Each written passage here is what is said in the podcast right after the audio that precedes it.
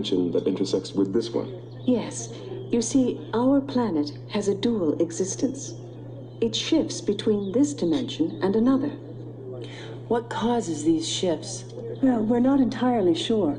Deral has been studying the phenomenon. With only limited success, I'm afraid. My theory is that the dimensional shifts are caused by fluctuations in Meridian's quantum matrix, fluctuations that are somehow triggered by our own sun. What's it like, this dimension of yours? It's hard to explain. It's without form. We exist as pure consciousness. And Meridian? It becomes non corporeal as well. But when we return to this dimension, everything is just as we left it the buildings, the trees, even our bodies. Are you saying that when you return here, it's as if no time has passed? We only age when we're in corporeal form. Sounds like this other dimension has its advantages.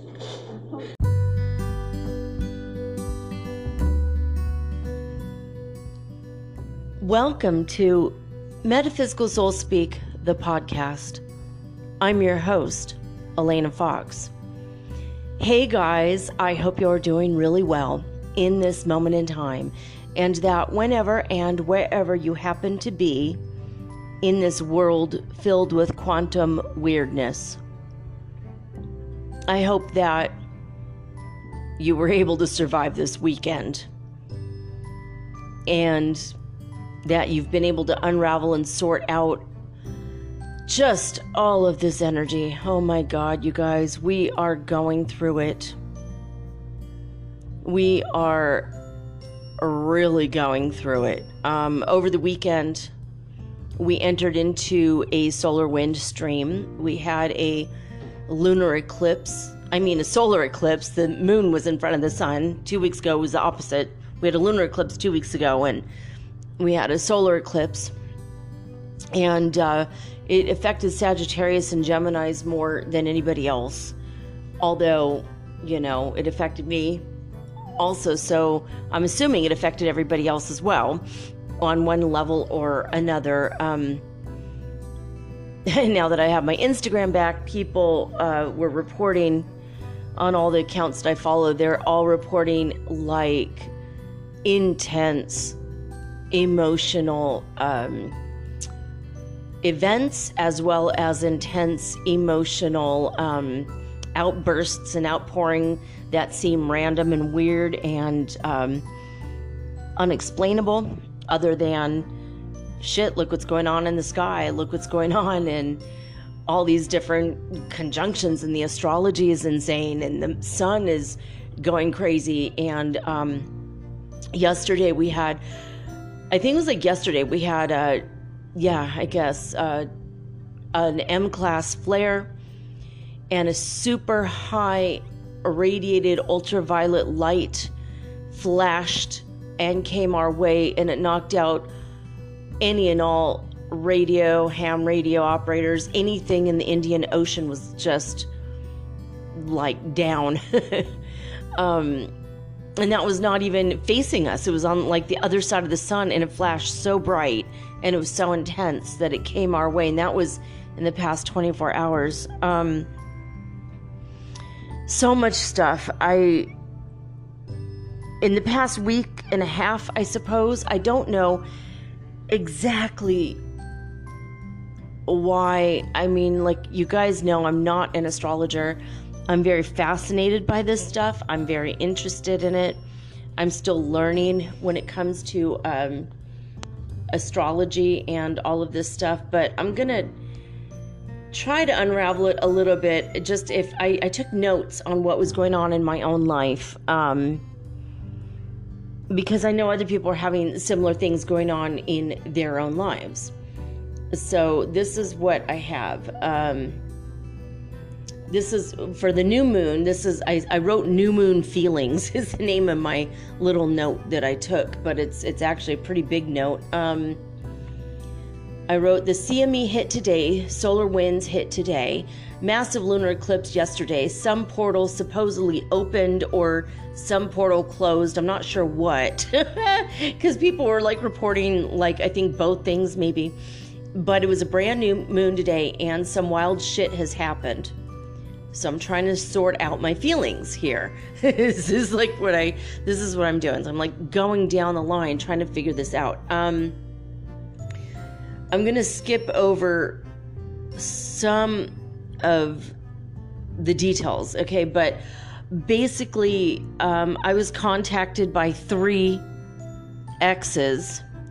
I was contacted by a friend who um is acting all kinds of toxic towards me, starting fights and making wild accusations about me, like three or four really wild accusations. She's getting everything that I um, said, not to her. She and I've never had a fight, ever. Um, but her husband and I had fights because he was um, abusing and disrespecting me and I pretty much said, I think this friendship's over. Uh, bye. Six months ago. And now this shit is coming back again, and I don't exactly know why. it was like totally random. And what was funny is, you guys know, if you've been listening to the show for the past, you know, two weeks, that I was hacked. My Instagram uh, account was hacked for eight days. I had zero access to the account and some of you i'm you you became my friends because you were my listeners on my show and contacted me via Instagram and we became very good friends like extremely close friends. And this person who started the fights she and I've spent maybe what 5 6 days of our entire lives together. That's it. I mean I've known her for 4 years but I don't really truly know her. I've only spent partial days with her for like five or six times ever. Maybe maybe seven or eight. I mean to be fair maybe eight or nine honestly but still not that long you know less than two weeks.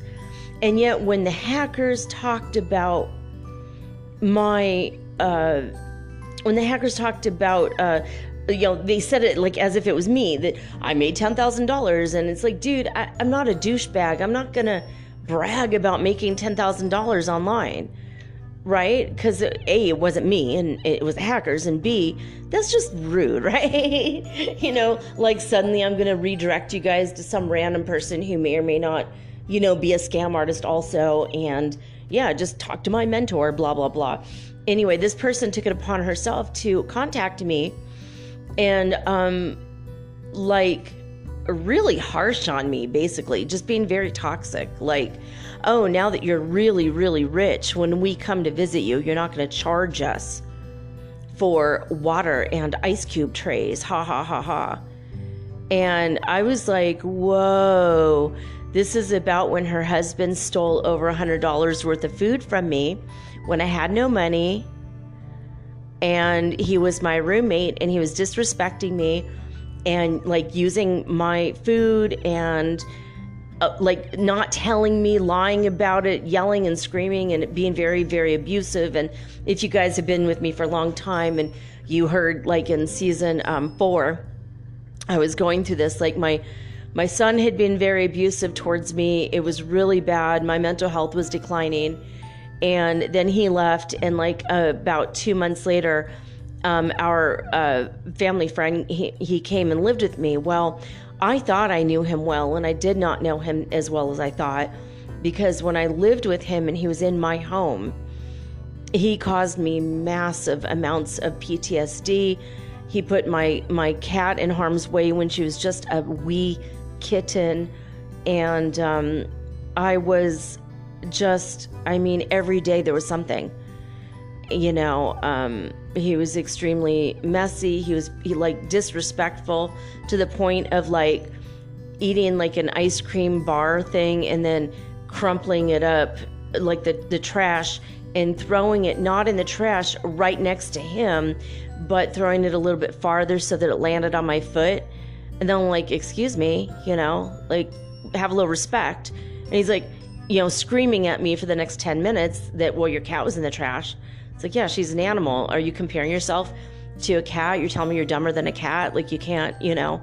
It was just that kind of stuff. I mean, but like, belligerently screaming at me like a drunken maniac even though he had not been drinking and and he had this over the top crazy reaction every time and it was like every day like this for two and a half months he would not leave you know i kept saying i've got to move i've got to leave i've got to this is the end of my lease now i've got to go i can only put you up for so so much time i'm moving to the coast and he literally didn't leave until like an hour before i had to leave and my house wasn't packed and it was like ridiculous.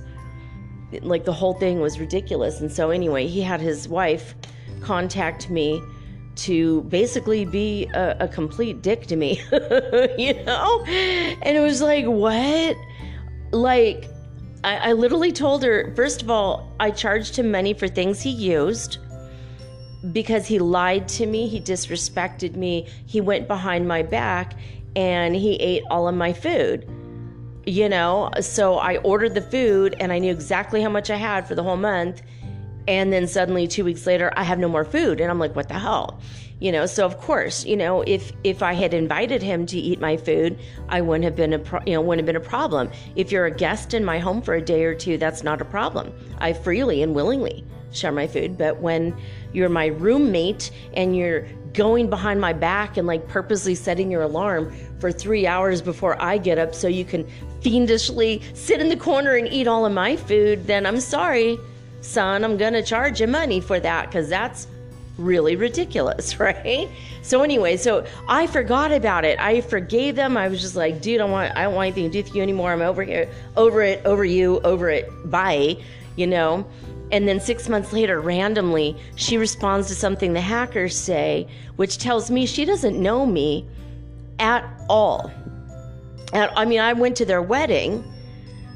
Even her own friends didn't even make it to her wedding. You know, I was like her only friend at her wedding. It was crazy, and I barely know her.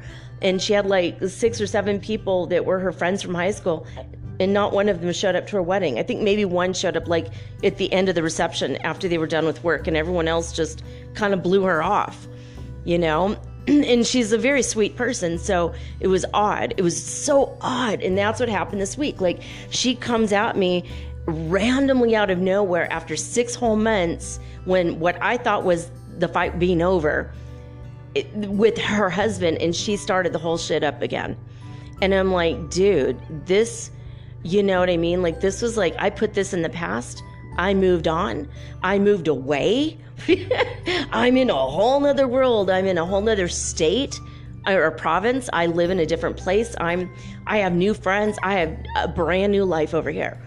You know? And you're you're bringing this up and taking it out on me as if that w- that post was even mine.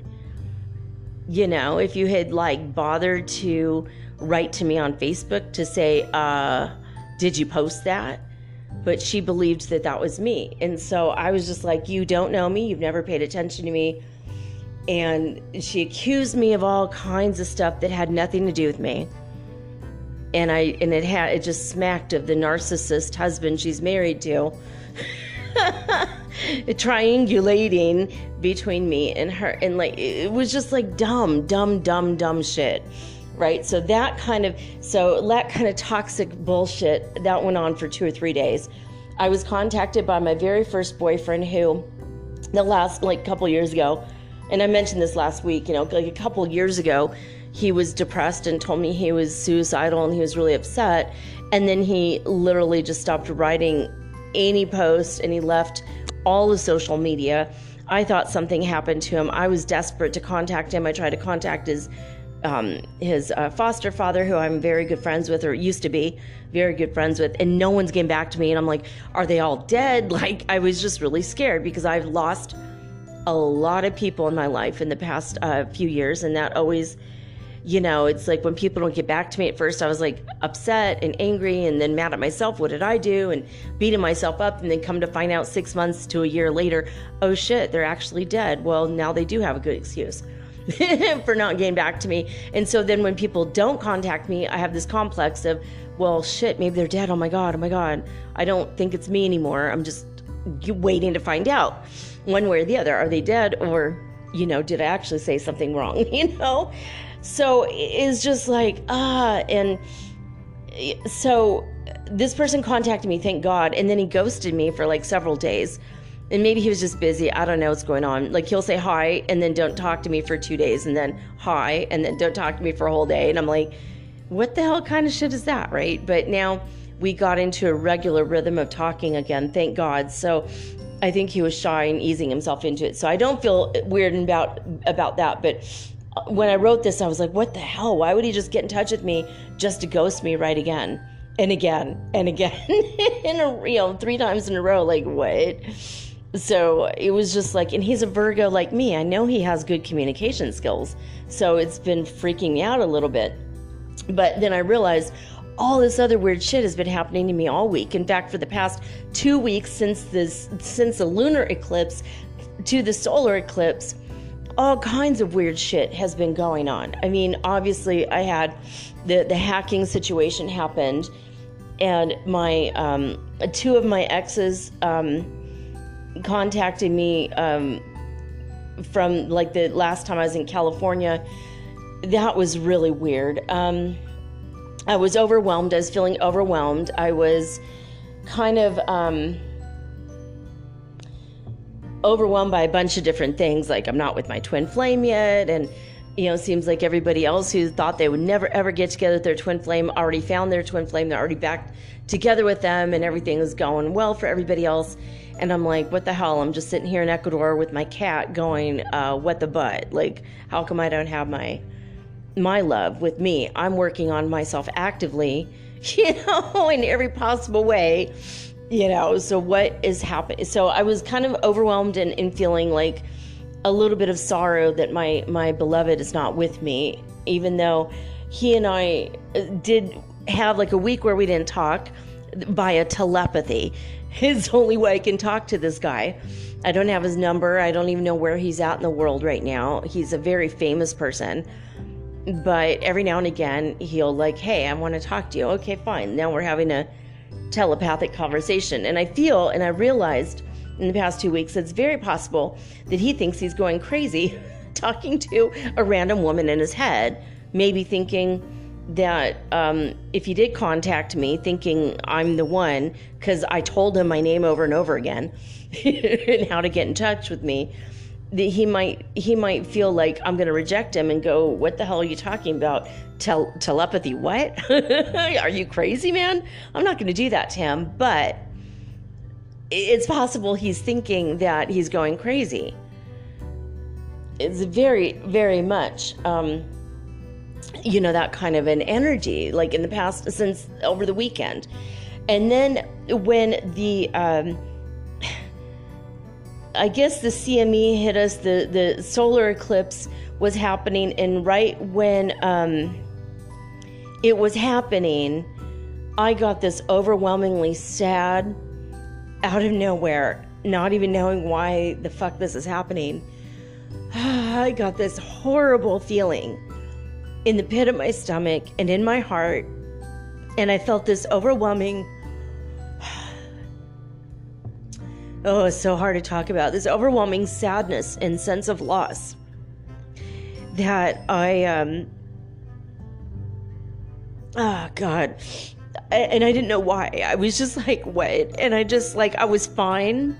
And then all of a sudden, I just started, bur- I burst out into tears. I started crying. I'm like, why am I so fucking depressed out of nowhere? Why am I in a, a state of shock? I felt like something really horrible happened to me, even though I was just sitting here watching a movie, right? I'm doing nothing. And out of nowhere, I have this tremendous shock. And I started crying. And I'm like, I don't know what just happened, but something horrible just happened. And I was really upset. I immediately, of course, contacted my kids. And they're both okay. Thank God it wasn't my kids. So that was like really, really weird and uh, I found out at that at that time, I found out the next day that at that time when I had this overwhelming sense of shock and loss, my godmother passed away. So she was my aunt, and her brother, my uncle, was my godfather, and he's the one that passed away like a year ago. Well, it, it, not even a year ago, maybe I don't know, like in January or something. I can't even remember. I've like repressed it because it was so sad. So both my all of my parents are gone. My godparents are gone. I don't have any backup parents. I've got my my uh, I do have my my stepdad who you know, he writes to me like once every 2 or 3 years and um, has like a maybe 2 minute conversation with me. That's being generous. Maybe it's like, you know, one one text and then I answer and then one more text and then that's about it. And then my um my birth father stopped talking to me like 12 years ago. So, but that's so I have like zero backup. I have no more parents left. Even my friend, my best friend Amber, she died a couple years ago and I don't have her anymore. And she was like my mom away from mom, I used to call her. she was quite a bit older than me and we went to school together and we both got our degrees together and she she and I are redheads and green eyes and we looked a lot alike and people thought we were mom and daughter and we told everyone in Santa Barbara we were mother and daughter and everyone believed us. But she'd given up a, a little baby um, within a couple years of when I was born and I had been adopted and given up by own, my own mother you know about the same time. So we just kind of felt this like crazy connection.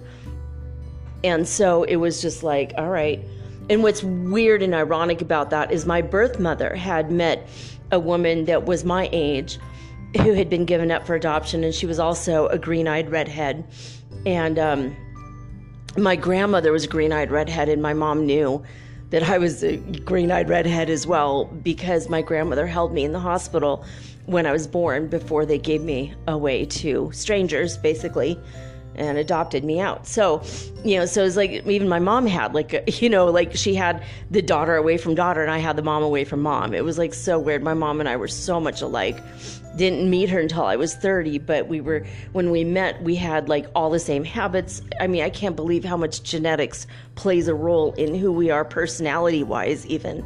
It was really in the way our thinking patterns, like it was really crazy it was cool to find that out. It was like, wow, okay. So it wasn't, it was nature, not nurture. And I wasn't nurtured as a kid. I had a very, grew up in a very toxic, abusive household. So it was like pretty crazy. But one of the most beautiful things of my childhood was my Aunt Margaret. And my Aunt Margaret was the one who just passed away. And she would buy me the coolest coloring books with stickers, like back in the day when the stickers, you don't just unpeel them and stick them on. You had to lick them and they tasted disgusting. I don't know if any of you were old, are old enough to remember those kind of stickers. They were terribly disgusting tasting, probably toxic. I think they made me feel a little funny. I remember feeling a little woozy once or twice because I had done too many stickers. And um, but she had given me this one about the ocean, and I always loved the ocean and I think in some ways she kind of instilled this love of the ocean in me because she bought me this book that talked about all the fish in the ocean and all like the mammals, the sea creatures, and what they eat and what they weigh. And I mean, it was like a science book, and it was like for years, you know, like older than my age at the time. And so I was really fascinated by it because I was always like reading, like, you know, several grades above my own grade level. And so she was like the only person that got me.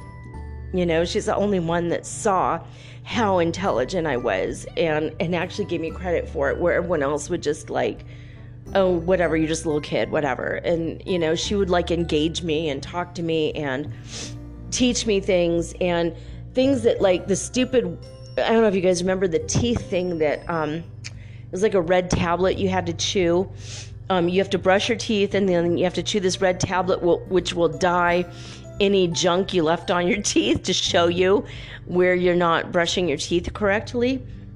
And it was a thing i don't know if they do that anymore but when i was a little kid this is a thing that the school would do once a year to um, promote um, dental hygiene. And my parents didn't have any time for me and they made my aunt do this with me. And so she was very diligent in picking up the slack, you know, when my parents couldn't be there. you know, like when they got a divorce and then my dad got remarried and then my dad got divorced or an annulment and then got remarried a third time. I mean, I mean, my parents were f- like a fucking mess and my aunt was consistent with me and you know, even when I got lice at school, God forbid, you know, she actually washed my um, hair with a crappy soap and my mom would come over and wash my hair with a crappy soap. My my um, mom did not have custody of me at all, but she came over, you know, one or two nights. My aunt was the one, and my aunt Evelyn also, and she's still alive, thank God. Yeah, knock on wood, she'll be here with us for a good long time. But anyway, so the whole, um, my whole weekend, like my whole day yesterday, my whole day today was just having these kinds of memories about my beautiful aunt who, um, had such a shitty run of luck with men, and I'm not gonna go into her details and put those out there publicly, but she's, um, you know, her husband betrayed her in one of the worst ways a, a husband can, and and it was just like she was devastated from that. She never got together with another man again.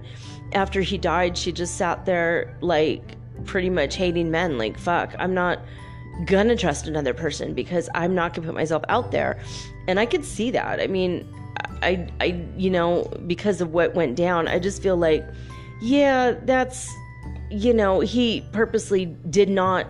Not only did he, he had all the means to provide it, her and and their daughter, and did not. So, in fact, um, purposely gave away the family fortune to a stranger.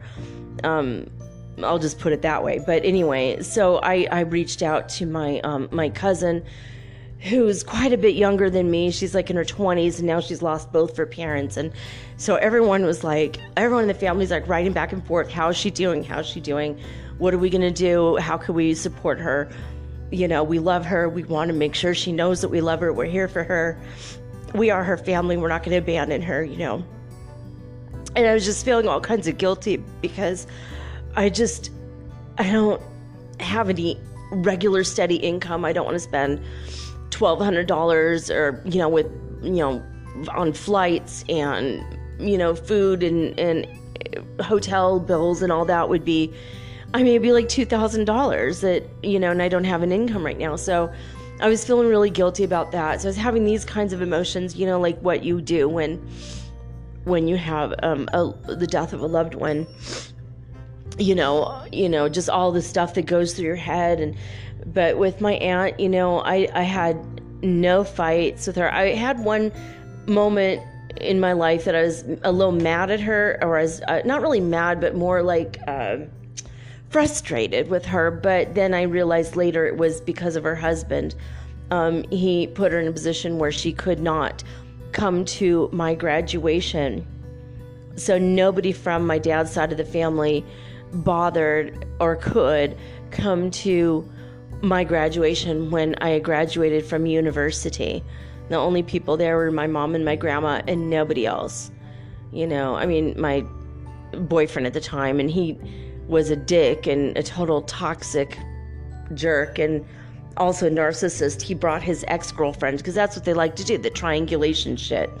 You know, let's uh, you know, upstage you with, um, you know, my ex girlfriend. Like, it was just like, what the hell? Why are you inviting her? You know, it's not like I didn't like her. She was actually a very sweet person, but it was just awkward as fuck, you know? And so, but I remember thinking, I really, really want my aunt there. And she just, like, couldn't, you know, stand up to her husband and she couldn't you know, just say we're closing down the shop for two hours and celebrate this person who had such a hard life, but she met one of her goals, which is a really big deal in our family. I was like the second or third pe- person in the family, maybe only in the history of the whole ancestors of the family to even get a degree at all, you know, beyond high school. You know, and, and should have been more celebrated, I thought you know, and I didn't get a card from anybody. I didn't get, you know, anything from anybody. I mean, there was no email, there was no telephone, like, you know, cell phones, nothing like that. It was just normal landlines back then.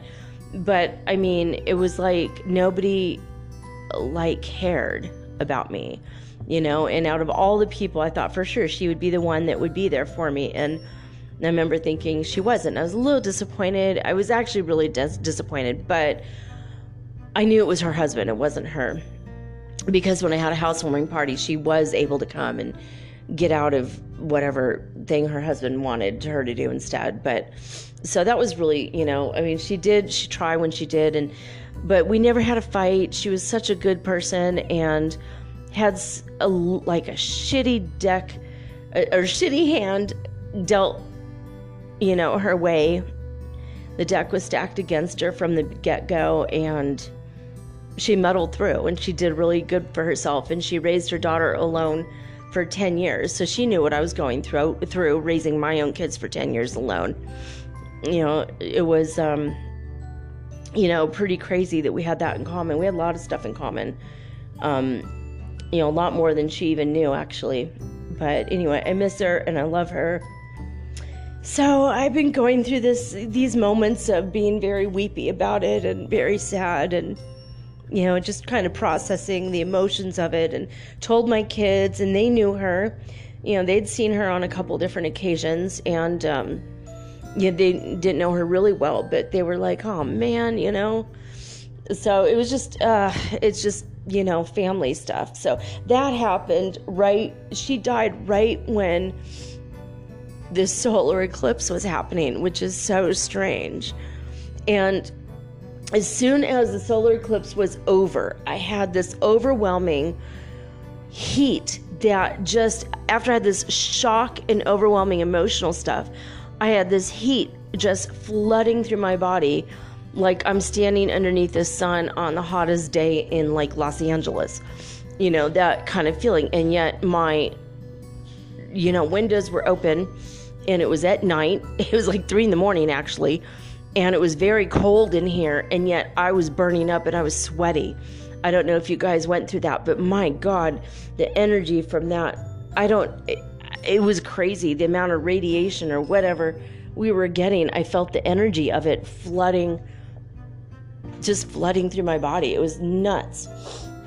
And, um, then right after that happened, um, actually the day the day before actually it was the day right before like a few maybe eight or nine hours before another person that i had met um, a couple months ago uh, two uh, towns over um, he's this really cool person and you know we talked a few times he's spiritual but he's not like hadn't had any major spiritual awakenings just a few small ones and he contacted me about the Mandela effect. And because of our language barrier, you know, he does speak English, but he like faltered in a couple things and he mistook a few things that I said. And so he got really crazy angry at me and started like this fight with me randomly because he didn't understand a couple words and I had to keep going. No, but you don't understand. No, I didn't say that. But oh my God, I didn't, you didn't, no.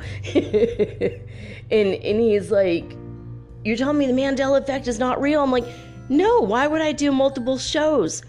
Over the past several years on the Mandela effect when it's absolutely real, it's absolutely true you know and anyway so we had this whole weirdness weird like miscommunication like nuts miscommunication.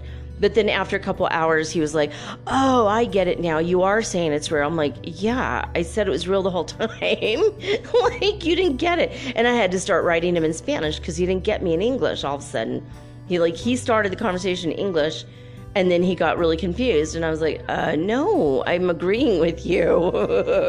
it was like, No, honey. And then he's, and then I found out it was because he thought he was going crazy and he thought, and then he said, Look, I've been having this Mandela effect thing happening to me since 2012.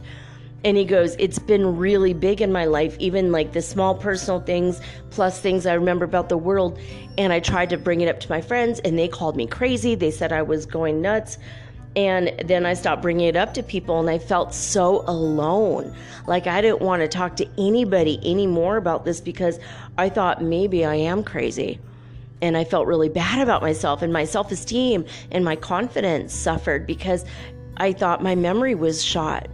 And he's like, I'm only 29. Like, what the hell? Like, you know what I mean? Or 30 something. Like, he's like not very, you know. So he, he's like, I'm very young. So, like, what the hell? You know, what's going on with my mind? So um, I was like, no, oh my God, honey. I'm like, don't worry. People all over the world, you know. And I sent him um, Mandela effects in Spanish. And then he's like, oh, thank God you sent that to me. I go, I'm telling you, look on YouTube. You're going to find thousands upon thousands of videos about this because there's, you know, millions of people around the world experiencing this exact thing. And he was like, oh my God. So, um, a few people contacted me this weekend that are starting to have these major spiritual awakenings, including things like the Mandela effect, quantum weirdness, time slips, time fluctuations, um, you know, hopping timelines, and not remembering what the hell's going on and just all this bullshit, you know, which is actually kind of fun when you think about it because it's so quantum and it's weird. It's weird stuff. Anyway, so that was, so that happened. And then after, um, and I didn't know my aunt died when I was feeling the shock and the loss feeling until like, I don't know, 12 hours later. So I didn't even know. So I had this shock and loss feeling, and I just started crying randomly. And I was just like, fuck, I feel so bad. Something just fucking happened really bad. And I didn't know what it was. And then all of a sudden, like an hour later, my body is being filled with this hot, hot heat energy. And I'm like, what the hell? I, I like kept feeling my forehead. My forehead felt cool. I don't have a fever. I felt hot, and I was just, there's nothing I could do about it. It was like a hot flash, but it lasted for hours. And I don't get hot flashes like that. So I knew it was energy pouring in. And then after that was done, I had my uh, my angel, my archangel wings started feeling like they grew and they were massively heavy suddenly out of nowhere. And it was, I felt them completely and strongly, and it was just really intense. And then after a while, I went to bed. And when I went to bed, I felt my wings with me the whole night. And then I felt like my body disappear completely. Like I'm now a light being. I thought if I wake up in the morning, I might not be in this bed. I might not be in this dimension. I think I'm somewhere else. I just felt completely weird. it was just like what? Just like the way that that star trek star trek clip that i played for you before i began officially the show that one minute clip from deep space nine i was watching that tonight i'm like holy moly. And they're saying that it's being caused by the sun the space weather shit. So this is what i've been saying all along. I'm sure that this is what we're going through. This i'm sure this is what we're going through you know, I'm sure it's the sun causing this. All of this stuff, the sun is going to propel us with its energy, its crazy energy. And the more we accept the cosmic radiation into our body, the more we say, I am using this to boost myself up, to ascend this world and transcend my body, and I am gonna go up to whatever's next, and I'm gonna stop being a carbon based being, and I'm gonna be like a diamond light, rainbow bodied, crystalline light being at the end of this craziness that we're going through right now, this quantum weirdness. You know, I just, I mean, and I was experiencing it fully. I think I was floating. I, I feel like my physical body dissolved and I just felt like I was a floating light being. That's what I felt for like my whole sleep. right after this solar eclipse, that's how I felt. I mean, I'm not saying that that's what happened. I'm saying that's just how I felt. It was really strange. Really strange. Like I couldn't feel my body anymore at all. Like if even if I tried to touch my legs or my arm or my face, I couldn't I couldn't feel anything. I couldn't feel from my hand perspective or from my body perspective. And I felt like I was just a light being. That's it. I don't have a body anymore. Okay. you know that you know that song it's a dead man's party. Leave your body at the door. I felt like I just left my body like that. Is it? You know. I left my body at the door. uh, it's gone. oh well. That's how I, it was very, very weird. Just this whole weekend was weird. It felt like it went on and on and on and on. Even before I found out my aunt had died, I, I was just um, like, man, I was enjoying the movies I was watching. It was really strange. Another friend um, told me one thing and then did another. Like his plans I'm going to go to this woman's house for one hour and then I'm going to call you when I get home. Okay. And then, like, two or three hours later, he calls me and he's like surrounded by friends. They're going out to the bar, going dancing, and didn't even bother to go see the woman he said he was going to. He was like on her, on his way to her house, and then completely derailed his plans and called me and then asked me a couple questions and wouldn't even listen to me. I think he had been drinking. He was, you know, so it was like the drinking thing it was just like, oh my God, like what is wrong with people? Everybody was acting really odd. Like he interrupted me in the middle of a sentence to describe what I look like to this guy. I'm like, excuse me, I'm in the middle of a sentence. I have four more words to say to this guy because I was explaining um, something that he he needed he needed this guy to know this information that I had. And I'm like, I have four more words left to the sentence and you're like talking over me and telling him that I'm a redhead. Like, what the hell? Can you just be quiet for like four more words, please? And then you could tell him, you could hang up and tell him what I look like. I don't care. It's not like I'm gonna get together with a guy. Like, why are you describing my me to him? Like, it was just like weirdness, like weird shit like that. Like, what is going on? It was very, very weird. Um. So I um of course, I turned to, to Prime Creator in these moments and I turned to God and I just like, look, I need to have this conversation with you. So I wrote all this stuff out on my uh, on my little app and I told God about all of it. Like, look, this is what's going on. And um, I was feeling for a, a while um, before I knew my aunt had died. I was feeling overwhelmed, lonely, empty, and really, really, really sad and then I went to pick up the cat and we had a fight. I had a fight with the cat, and then I realized the cat is going through these ascension symptoms. We're all going through this shit, even the animals.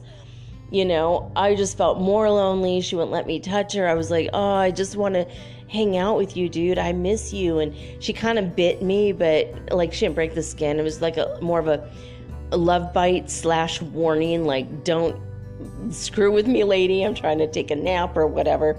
And we're okay now but it was everything was odd odd as hell.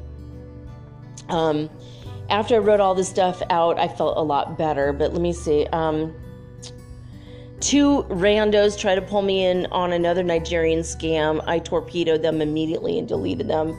That was like woohoo! Thank god. Um, my leg got really weird and swollen. I my uh, like extra water weight and allergies came on. Like you know, one minute I'm fine, five minutes later I'm sneezing my head off and I'm feeling like what the hell. Like um, that kind of stuff has happened all weekend. Um, it felt like spiritual warfare all around and lots of weird shit going down. That's what I wrote, and that's exactly. Um, you know, even like my son, I think my son um, unfollowed me on Instagram as soon as he found out I was a part of this Nigerian thing, hacker scam thing. Like as soon as he found out that I w- I wasn't a part of it, but that I was a party to it. I mean that that they um, hacked into and stole my account. As soon as he found out, he I think he blocked me or somehow I don't know what happened, but he made me unfollow him because he didn't want anything to do with it. He was just like, fuck that, you know? and so I was like, I had like a complex for a little bit about that. Like, I was super neurotic, like, maybe my son doesn't love me anymore, you know? And then as soon as he realized I had my account back, then we actually talked. So I was like, thank God it wasn't. It, I was just like, I was like, I love my son and my daughter with all my heart. Like, why would he not want to talk to me anymore? And then I'm like, well, duh.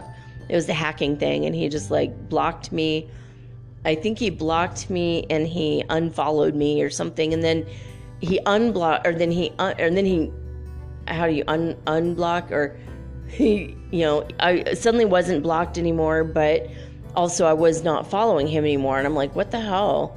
He made me unfollow him, and and all the posts I had liked, um, were not liked by me anymore. I was like, what the hell? I liked all your posts. You know, I'm being supportive as a mom, and how did he make me unlike his posts? Uh, so it was very odd. Um, so for weeks, I've been, for the last two weeks, I've been having these weird repeating dreams that vacillate between my ex and my stepmom. My, my ex from like 25 years ago. He was a really toxic, horrible person. And um, also, um, unfortunately, I have a pattern. pattern, you know how this is. You keep dating the same man in a different form over and over and over again, or, or woman, or whoever, until you realize your pattern and then you break that toxic cycle, which thank God I did, knock on wood and I know the symptoms. If you guys have any problems with that, by the way, kimsaeed.com, go download her narcissistic um, abuse recovery kit, and in there, there's a boundaries worksheet, and that saved my life, honestly. Um, now that I put my boundaries up, I could tell within 10 minutes if someone is toxic or not. It's really weird. A 10 minute conversation with somebody and I already know if they're like a shithead, if they're a narcissist and what they're going to do. It's really interesting. So, um, it, it, just it saved me a lot of heartache. I mean, I've had like been approached by like 10 or 15 people with this uh, narcissist um, personality disorder. Um, and I could tell within 10 minutes now. And she's a, psycho- a psychologist and she trains people how to see it it's really, really a trip. I'm like, oh my God. Like, I have a degree in psychology and they did not teach this in school. They talked about narcissistic personality disorder for like, mm, I would have to say two minutes. Maybe not even that much time was spent on it. It was one question on one test and that was it. I'm like, dude, we should have had like six weeks on this, you know? It should have been, I mean, because this is like, ah. Uh, this is like the one thing that would have saved me all of the heartache in the world that I had with bad relationships. You know, um, anyway, I was worried about being alone forever because, you know, as you do when you're going through all this emotional shit anyway. Um, I felt like I was having a midlife crisis kind of feeling. It was very, very weird. Um, and I was just like thinking about my kids a lot, thinking about my it was weird that I was contacted by three separate exes, and out of those, two of them were narcissists. and my first ex um, from when I was 16 years old, he's not. He's actually a total sweetheart. But I was feeling agoraphobic. I didn't want to leave the house. I had a very um, horribly sore throat that was swollen, and I still have it today. Um, it was like really strange. So, okay, so this is what happened the next day. So, after I found out that my Aunt Margaret, um, like was dying during the solar eclipse, right? As soon as so I found that out the next day and I kind of put it the timetable. That was about the time I felt the shock and the loss and holy shit, this is going down. And um, the next day, get this, my Aunt Margaret was a locksmith. And the next day, my landlord broke his key off in the gate randomly. He's like, "Oh my god, the key just broke off in the gate. This is so fucked, you know? now we can't get in and out. We're like, how are we gonna, you know, we, like now we, we, we're not safe. Like we're not protected because that gate is the thing that keeps us from the world. And, you know, behind this gate, we're totally safe. It's a fortress. And now we don't have the freaking gate. You know, like the key broke off the lock. He's like, what the hell? And I'm like, that's weird. I'm like, well, use some bubble gum or something sticky like duct tape and you could um, loosen the key enough to pull it out enough to then use your needle nose pliers to pull it out. Or um, you can use, if you don't have needle nose pliers, you could use um, metal, um, uh, not tongs, but uh, uh, when you pluck hairs out of your chin, you know these these little clipper thingies. Um, they're not a clipper, damn it, tweezers. So I'm like, yeah, you could do that. And he's like, how do you know how to do that? I'm like I've had to do it before, you know, like a long time ago. My kids were really little. My husband broke the. He was angry. He was an Aries. He was angry at someone. Someone dissed him or something in public, and he was like, "How dare this man!" And he's really angry, and he broke the key off of the lock because of his anger. Right. So I had to be like MacGyvering the shit out of that lock to get the kids inside. I had to make them dinner. We all had to go to the bathroom. I'm like, oh my God, you know. So I'm like, I've, I've got some bubble gum in my purse. Hold on, give me 10 minutes, you know? and I had to MacGyver that shit, but I did. I got the key out of the lock and, you know, and he's like, well, I, I, I got the, I do have the key to go downstairs to open the garage. I'm like, go get your needle nose pliers. I know how to do this and I've got tweezers in my purse. So I mean, you know, we're gonna be okay. We'll get it out. And we did. It was weird. It's it's one of those scary things when it happens. You're like, oh my god, oh my god. I'm just so I can't get in and out of my house. I can't get in and out of my gate. You know, but you can MacGyver it. You can really actually get in your house. It's really cool. So that was weird, but it was weird because a key incident happened right like the next day, and I felt like that was like my aunt somehow you know, saying, hey, I'm okay, check it out. The key broke off the lock. But you knew how to fix it. You know, you're going to be fine. You know, was, it, it was kind of a weird, I mean, it might not have anything to do with her, but it's a really freakishly coincidental timing. Very odd. Um, I thought it was a message, possibly, you know. Um, so, uh, those were the two things that happened though. Like I felt sick at that moment. Like I felt so sad that something's going down in my life and I don't know what it is and something major like a shock or a loss just happened and I just I mean I knew it before anyone told me and I just sat here crying and I didn't know who, I didn't know what. I mean, I thought maybe a nuclear bomb went off somewhere. Like I didn't that's how I felt. Like I was just like, "Oh my god." No, it was just my, you know, my aunt dying. And I felt it. And I don't know if she thought about me at the moment she died. I don't know. I know she doesn't know I'm the archangel of death. I mean, I know that's a fact. I don't think anyone in my family does, unless they've heard my show. I mean, maybe she did. And maybe, you know, and on some level, when she was dying, she knew. you know, I found out at the moment of your birth and also at the moment of your death there's a DMT experience in store for you. And I wonder now if she didn't have that and had some kind of flash or insight or like a connection thinking about me. I don't know. I'm sure she thought she called my my cousin who lives in Portland and my aunt was in LA and I know she called her the night before and and I now everyone in the family thinks that she knew she was dying or was going to pass. She kind of had an inkling, but she didn't tell anybody. She just called her daughter and said, Can you come? Can you come down and see me? And, um, and then she and my aunt didn't make it to see her daughter one last time. So it's very, very sad, but you know, shit. None of us get out of this bitch alive. like, damn it.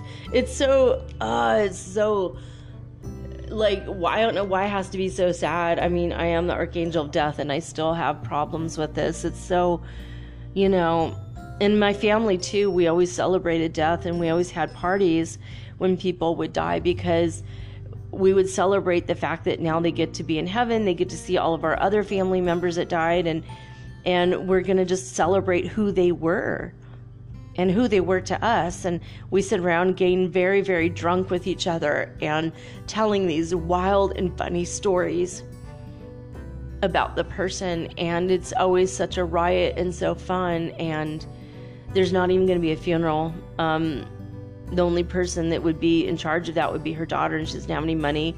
And my aunt's going to be cremated, and that's that. And so we're all just kind of like, man, what are we going to do? You know? It's kind of crazy. But you know what? Life goes on, and I know I'm going to be okay. I'm just sad right now, guys. So, anyway, um, I hope you guys got through this shit. I'm to go tomorrow, I'm to go over all of the ascension symptoms that people have written about. Um, you know, so I just told you my wild experiences, like people starting random fights and people like who pretend like they're my friend like over years but they don't really listen to me or get to really truly know me and then they start accusing me of wild shit that I said or did that I did not say that I did not do or th- like assuming shit about my personality that's not even true at all and you know, and then this person who I don't really know very well at all, and he doesn't know me very well, he assumed I said something I didn't say. I was like, just read what I said. I did. I said the opposite of what you just said. I said, oh my god, it was like weird misunderstandings, just weird shit, man. Weird, weird, weird, weird energy. anyway, um, let me tell you guys what's going on space weather wise right now from space weather com. Um, the current solar wind speed is 493.8 kilometers per second. Yesterday we were in a solar wind stream. I believe we still are, but it's slowing down quite a bit. It was over 511 yesterday kilometers per second, but it's less now. Um, the far side solar activity is continuing right now. During the past 24 hours, multiple CMEs have billowed over the sun's southwestern limb. This is a sign of continued activity from the Far Side Sunspot Group. that sounds like a, an investment firm. Um, come to the Far Side Sunspot Group. we have cookies and meetings on Saturdays. it's so weird. Anyway, it has been exploding quasi continuously since December 3rd. The Earth side of the sun, meanwhile, is very quiet. So, but uh, I did read uh, yesterday on this website that they believe it poses a threat of X class flare proportions. When it comes back around our side, we will find out. and that might be the end of the show. I mean, if we don't have internet, it might knock us out. I don't know. Anyway, um, there's an alignment of the planets. We're going to go over that probably tomorrow. The sun is going to go down um, tonight, or I guess yesterday, and Venus, Saturn, Jupiter, and the Moon are all in alignment right now. It's kind of a stellium, a minor stellium of planets. Um, it's really crazy. I'm going to go over what's going on with that tomorrow. Right now, there is, we're on sunspot 14, AR 2904. It's a stable, uncomplicated magnetic field facing us, poses no strong threat for solar flares, thank God especially after all this shit we've been through in the past two weeks. Damn it. So um, we're still solar cycle 25, of course, and the uh, neutron counts right now are high. They've gone up in the past uh, 48 hours by 0.1%. We're at 7.7% because we were bamboozled by a lot of energy coming in from that solar wind. So it's going to continue to rise as the solar wind continues to go down. Um, now, on December 6th, the uh, All Sky Fireball Network and NASA's All Sky cameras did report 21 fireballs over the United States that were spotted. 15 were sporadic, 4 were Sigma Hydrids, one was a November Omega Orionid, and one was a Geminid. And um, that is our space weather news. basically, um, this is weird. Uh, so now when I go to the Schumann resonance news, um, disclosurenews.it, I have I had to pause this and reload this page like six times. And apparently, they have not updated jack shit since the 4th of December. And there is a big black blank spot. so in Italy, they cannot measure right now the Schumann resonance. Probably they were knocked out by that massive M class flare that uh, hit or is on the way of hitting, that ultraviolet light radiation, I think, preceded the. Um, I don't know. I guess it's a CME or a blast. It was a blast. It was like a. I don't know. It. Too much shit is going on right now. We had the CME. We had the solar wind.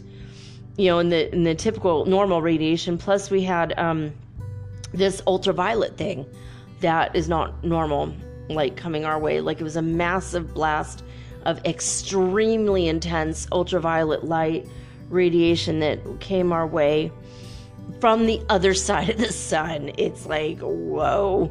And it hit us and it knocked out radios and shit. So all this stuff happened, and apparently uh, the Schumann resonance is just is no news for like the past two days from Italy, and normally they update that like daily. So uh, the Schumann resonance news from heartmath.org, they're always two days behind anyway. So the only information and data we have from there is Saturday, December 4th at the 2300 hour. This is what was going on. In California, they were at 41 hertz frequency. Hofuf, Saudi Arabia, as well as Northland, and New Zealand are both at zero. Lithuania was at 130 hertz frequency. Alberta, Canada was at 59 hertz frequency. And last but not least, Hulului, South Africa was at 383 hertz frequency. Looks like they're on an upswing. And so we'll find out tomorrow where they went with that. um, so, all right, that's it. I'm going to take a quick break. I, some weird, I, I didn't get to this uh, show because some weird shit was going down in my down. Um, they didn't stop the parades until like 11:30 at night. Massive amounts of fireworks tonight everywhere. My cat was terrified. I didn't see her for hours. Um, but from like about seven o'clock and it was like five or six hours, I, I would say a good five and a half hours, we had parades and insane music, and the music just kept getting worse and worse and worse. I'm going to play a clip for you now, and then after um, I read uh, the Aquarian Gospel for you guys, I'm going to play another clip, and you're going to compare the two musics. It's like, it got worse. It's like, are they smoking crack? Is this a Catholic band on crack? I don't know. Anyway, I'm kidding, of course, but um, it was a crazy night. Anyway, I'm gonna I'm gonna be right back right uh, after this clip.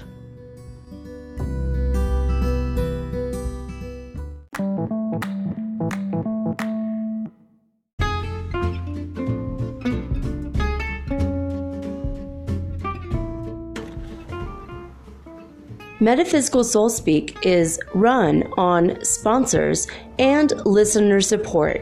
This means listeners like you. If you are so inclined to support my efforts and my little podcast, please visit me at anchor.fm forward slash metaphysical and pledge an amount of your choosing today. Thank you.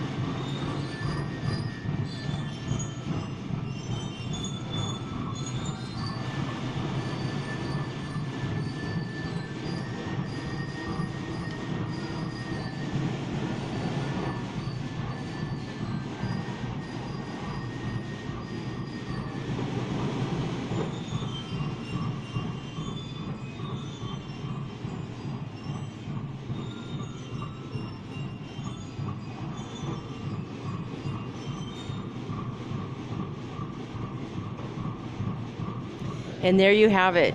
That is what I am hearing from my living room. and I'm like really far back on this lot. And I uh, live in a very tiny, tiny village. And I think that's a Catholic church. I don't know what's going on, but I heard children singing Christmas music in Spanish earlier, which was awesome. It's almost nine o'clock at night. And I have a feeling the celebrations are going to be going for a while. Earlier, we had fireworks. And this is just what it's like to live in South America, guys. I thought you might enjoy this strange little clip. Welcome to my world here in Ecuador.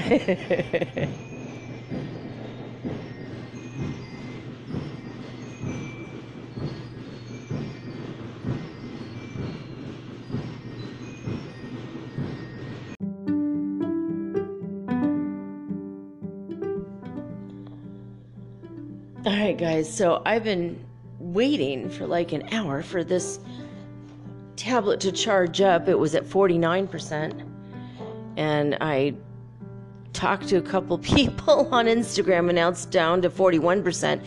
And it's been plugged in the whole time. It's like, I just, I don't even know what's going on with this.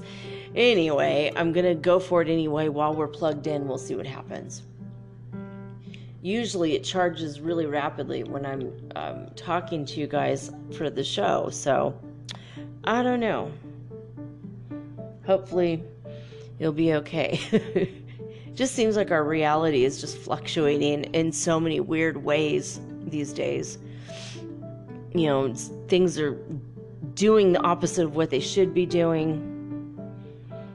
it's very, very weird. Okay, um, we're reading the Aquarian Gospel of Jesus the Christ. Um, I believe we're on part 13. The number 13 has been coming up a lot for me lately, and it means death, and I just had a death in my family. Obviously, you know about this because I just talked about it for the first hour, but um, it also means transformation and change. So we'll see what this uh, book has in store for us. When I asked Prime Creator about this, I got that about 2% of the book was kind of like made up by the people viewing the Akashic records and not really made up, not like, you know, in a sinister way or anything like that. It, it was more of their expectation of what was said or done. So keep it in mind as we move forward on it, but 98% of it is accurate from the Akashic record. And like 2% is like they're saying things that, and when it feels weird or wrong, I'm going to tell you, I don't know. And then I'm going to ask Prime Creator right then and there. so, um, I don't read books like books on tape. I will read a book, but then I will say, wait a minute, let me ask Prime Creator about this because I and my father are one and have been since 2007. The way that Jesus was, um, you know, one with the Prime Creator or God or Father in heaven, whatever you want to say. Um, you know, also he he was much better channeler than I was of the God energy. But I'm doing my best, guys, and um, you know, we'll see where we're at. We left off at chapter 85 last week, so that's where we're going to begin now. Uh, the Aquarian Gospel of Jesus the Christ um, is about it's, it's over 100 years old and it's been around for a long, long time in the New Age and New Thought community. So, um, anyway, that's where it is. It's an, an, old book, and we like to visit the old books to see what they knew then and how it relates to us now. A lot of it is actually coming to pass now. Stuff that uh, Yeshua said back then. It's actually finally happening now, but even 2,000 years ago, he was just like, you know, basically telling us how to do what we need to do to get to where we need to be. He ascended back in the day, 2,000 years ago. You know, he's telling us how to ascend. You know, the ascension isn't just everybody at once is going to hop on over to another planet or another dimension and it's going to be totally different. It's it's an individual thing. We're doing it collectively together, but it's like we're walking single file on a road. And we're helping each other and we're doing it together, but we're also doing it individually. and we're not going to be hopping over to another planet or to whatever. I mean, as far as I know, it's just going to be, you know, you're going to ascend when you're ready, when you're good and ready. You might ascend before me, you know, or a week after me, or three weeks before me. You know, it could, it's it's all individual. But the time is at hand where we're going to physically bring our bodies up, boom, boom, boom, to that vibrational level. We're going to be where we are now. We're just going to be a little bit more in touch with the internal love and the Christ consciousness inside us. So here we go, chapter 85. John, the harbinger, censors Herod for his wickedness. Herod sends him to prison in Mac- Machaerus, I don't know, M A C H A E R U S Machaerus. We'll just say we'll just call it Machaerus. Um, Jesus tells why God permitted the imprisonment of John. So here we go. Herod Antipas, Antipas, A N T I P A S. I don't know. I don't even know how to say this. Uh, dag nabbit. Her- Herod Antipas, the tetrarch of Paraka and of Galilee, was dissipated, selfish, and tyrannical. Dissipated? That that means he like dissolved, right? And what is dissipated? Maybe there's another meaning I'm unaware of, uh, or changed meaning over the past hundred years. Maybe this is a Mandela effect of the word dissipated. I don't know.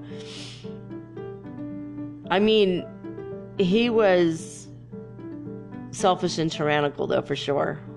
For sure. Anyway, um, so here we go. Herod.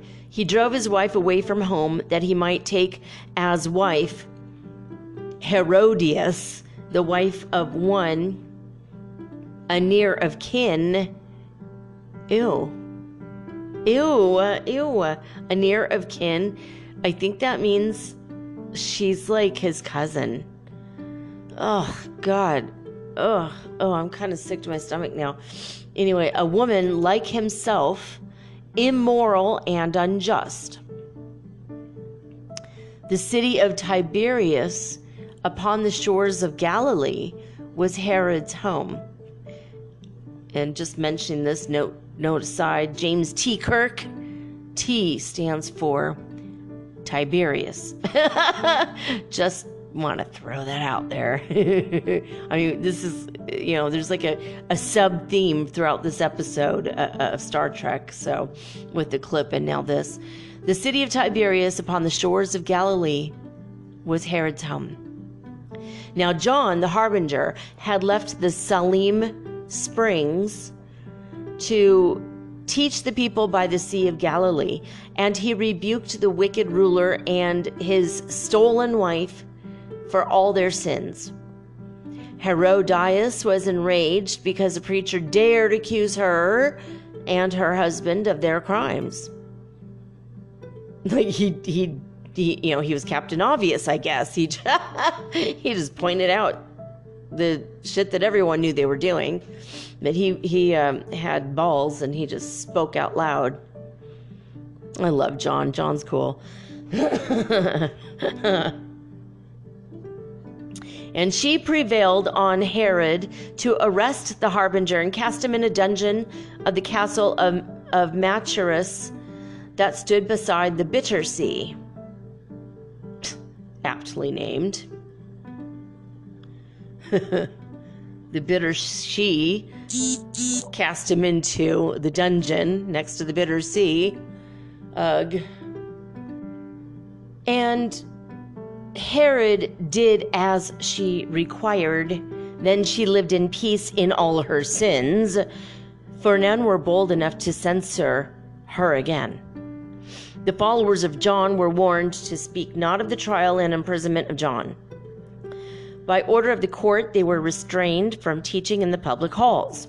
They could not talk about this better life that Herod called the heresy of John. When it was known that John had been imprisoned by the Tetrarch court, the friends of Jesus thought it best that he should not remain in Galilee. But Jesus said, I have no need of fear. My time is not yet come. No man can stay me till my work is done. And when they asked why God permitted Herod to imprison John, he said, Behold yon stalk of wheat. When it has brought the grain to perfectness, it is of no more worth. It falls, becoming part of earth again from which it came. John is a stalk of golden wheat. He brought unto maturity the richest grain of all the earth. His work is done. If he had said another word, it might have marred the symmetry of what is now a noble life. I think that's a little rude. yeah, he, my cousin, well, he brought me about. Now, well, he's done. Yeah, he's just a stalk of wheat. That's kind of rude. I don't think he meant it to be rude, but it, reading it now, you know, 2,000 years later, it's a little on the rude side of me. they, they, both of these guys were my cousins. I was in that life, you know, but so I know he wasn't a rude person, but it was just that's kind of weird. I mean, he's probably right, but weird. It's a weird way to put it, right? I love John. John's cool, man. Anyway, uh, so let's continue. He's uh, so Jesus is saying, "And when my work is done, the rulers will do unto me what they have done to John and more." True, true. That is absolutely true. All of these events are part of God's own plan. The innocent will suffer while the wicked are in power. But woe to them who cause the suffering of the innocents. You know, the innocent is still suffering while the wicked are in power. You know, it just seems like wicked people are the ones that want to be in power, while the innocent people do not really care either way about power like that power over others. I mean, it's just, it's like a common theme throughout, you know, I would have to say Earth's history, not just at that time. Anyway, chapter 86. The Christines are in Nazareth. Nazareth. Jesus speaks in the synagogue. He offends the people and they attempt to kill him. All right. I see where I get it from. My my good old cousin there. you know what it sounds like? He he was a um Jesus was a rabble rouser. You know, it's why they eventually did kill him. He, he was also he's um Heyoka shaman. You know, he says stuff that brings out it just brings out more information and he just says stuff that like really causes people to think. And some of his stuff is funny. oh, he he was a Heyoka shaman. I just realized that. He offends people everywhere he goes. he doesn't i mean i think he kind of means to but he just he i think it's natural. It's just something that naturally happens. And muscle testing says yes. I think you know supreme creator's like yeah he it was just like a natural way of being his natural way of being offended people. But it's it's basically his way of being offended people because he was a mirror to them. And they were able to see themselves and they're like did not like what the reflection was telling them and that's that's what a Heyoka does. Anyway, so he mysteriously disappears and returns to the synagogue. So let's go with this. Let's go. Chapter 86. The Christines were in Nazareth. It was the Sabbath day, and Jesus went up to the synagogue. The keeper of the books gave one to Jesus, and he opened it and read. The Spirit of the Lord has overshadowed me. He has anointed me to preach the gospel to the poor, to set the captives free, to open sightless eyes, to bring relief to those oppressed and bruised, and to proclaim the year of Jubilee has come. And when he had read these words, he closed the book and said, This scripture is fulfilled before your eyes this day. The year of Jubilee has come, the time when Israel shall bless the world. And then he told them many things about the kingdom of the Holy One about the hidden way of life, about forgiveness of sins. Now, many people knew not who the speaker was, and others said, Is not this Joseph's son? Does, his, does not his mother live on Marmion Way? And one spoke out and said, This is the man who did such mighty works in Cana, in Capernaum, and in Jerusalem and then the people said, Physician, heal yourself. Do here among your kindred all the mighty works that you have done in other towns. And Jesus said, No prophet is received with honor by the people of his native land, and prophets are not sent to everyone. Elijah was a man of God. He had the power and he closed the gates of heaven and it did not rain for 40 months. And when he spoke the word, the rain came on. The earth brought forth again.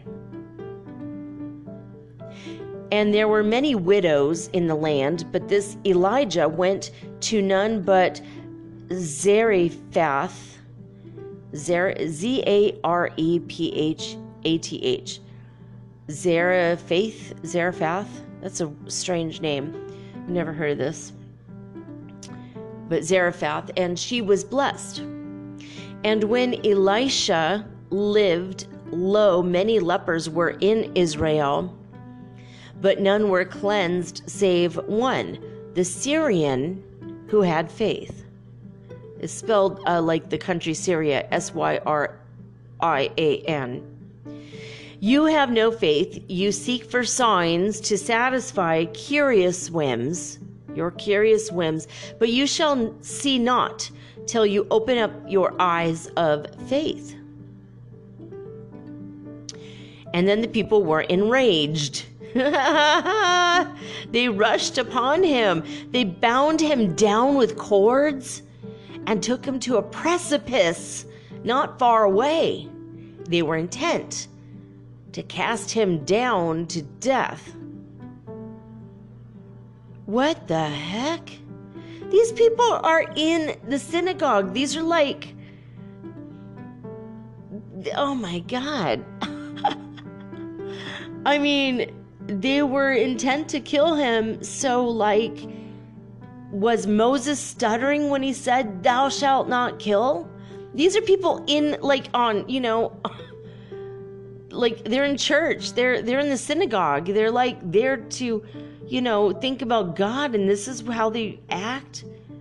What the heck? Oh my god anyway let's move on with the rest of this uh, chapter okay so it goes on but when they thought they held him fast he disappeared unseen he passed among the angry men and went his way the people were confounded and they said, What manner of a man is this? And when they came again to Nazareth, they found him teaching in the synagogue.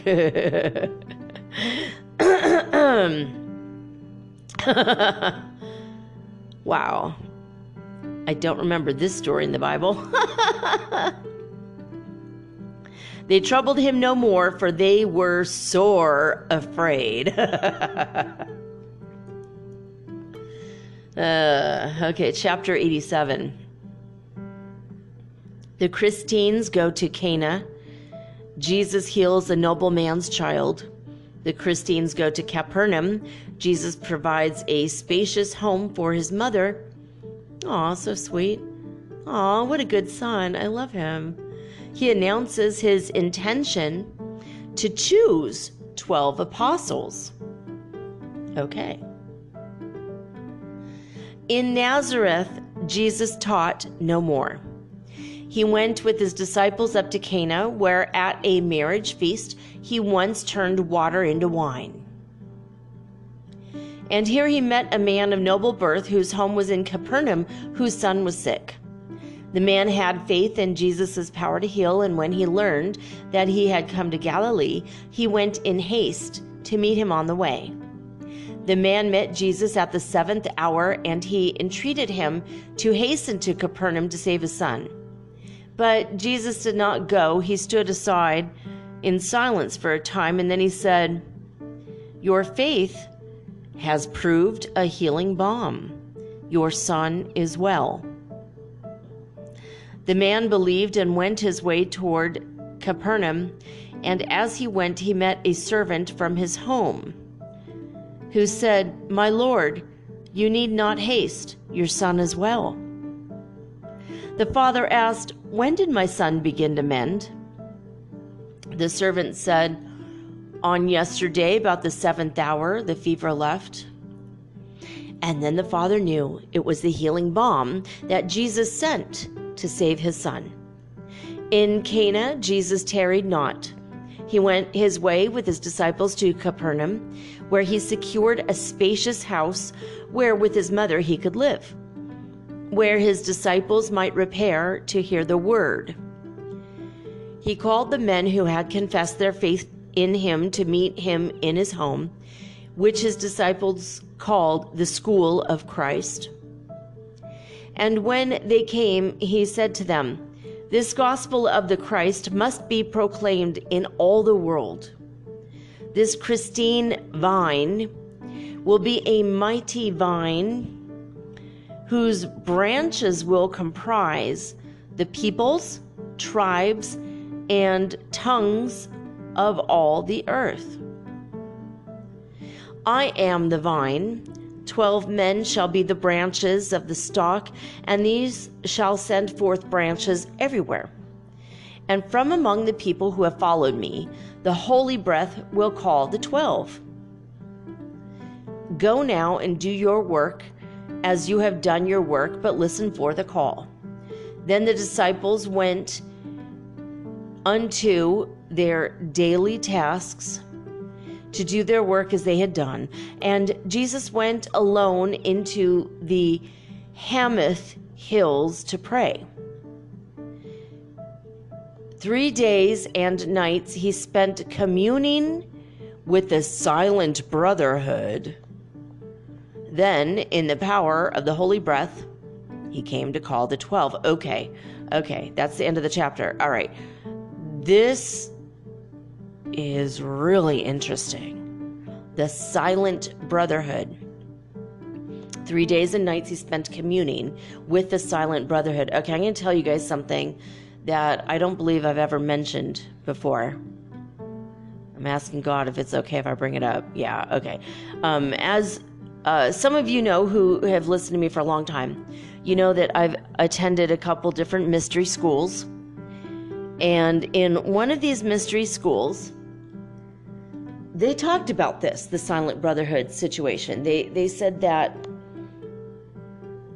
in fact, when you start, you have to go through an initiation, but you're all by yourself and you're in your place and you light a candle and I'm not going to go through all of the rituals because it's a secret.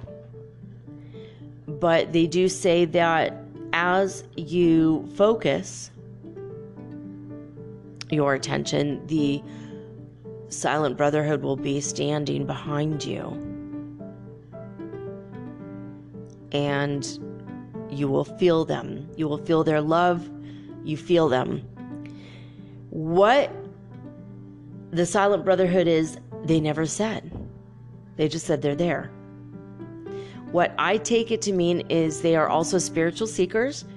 Um, they are disincarnate. They're in disincorporeal. They're not in their body form. They're probably in another dimension, in in heaven or whatever.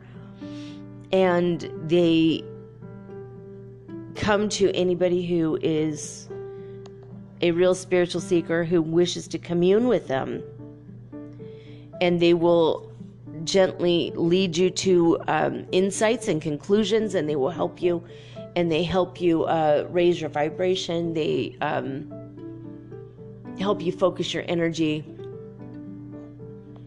And they help you to feel your unity and your at one ment, or otherwise known as atonement.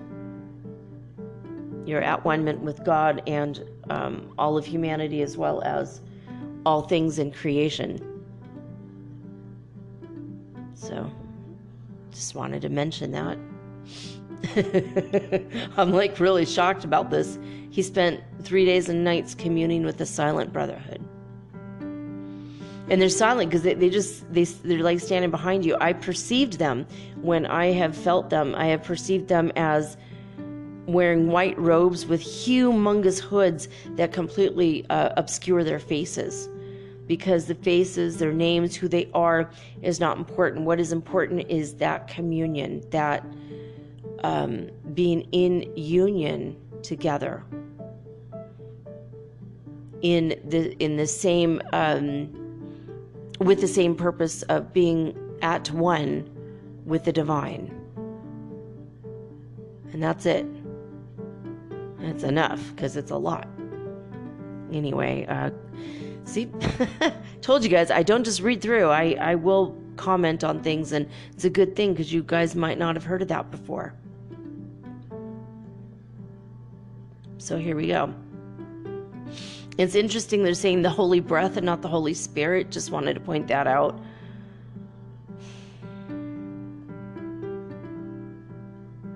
In the power of the holy of holy breath he came to call the 12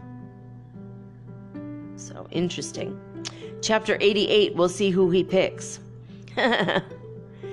Jesus walks bes- uh, i said beside no okay jesus walks by the sea stands in a fishing boat and speaks to the people.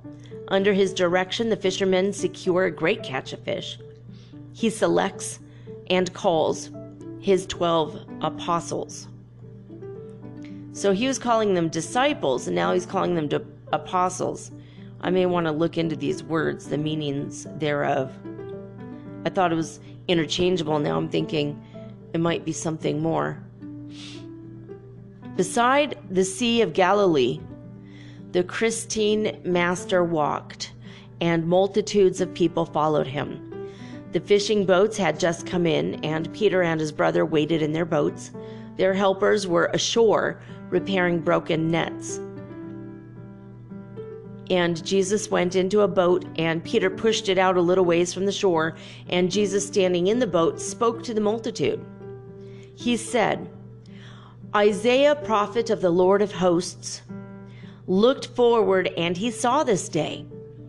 He saw the people standing by the sea, and he exclaimed, The land of Zebulun and Naphtali, land beyond the Jordan and toward the sea, the gentle Galilee.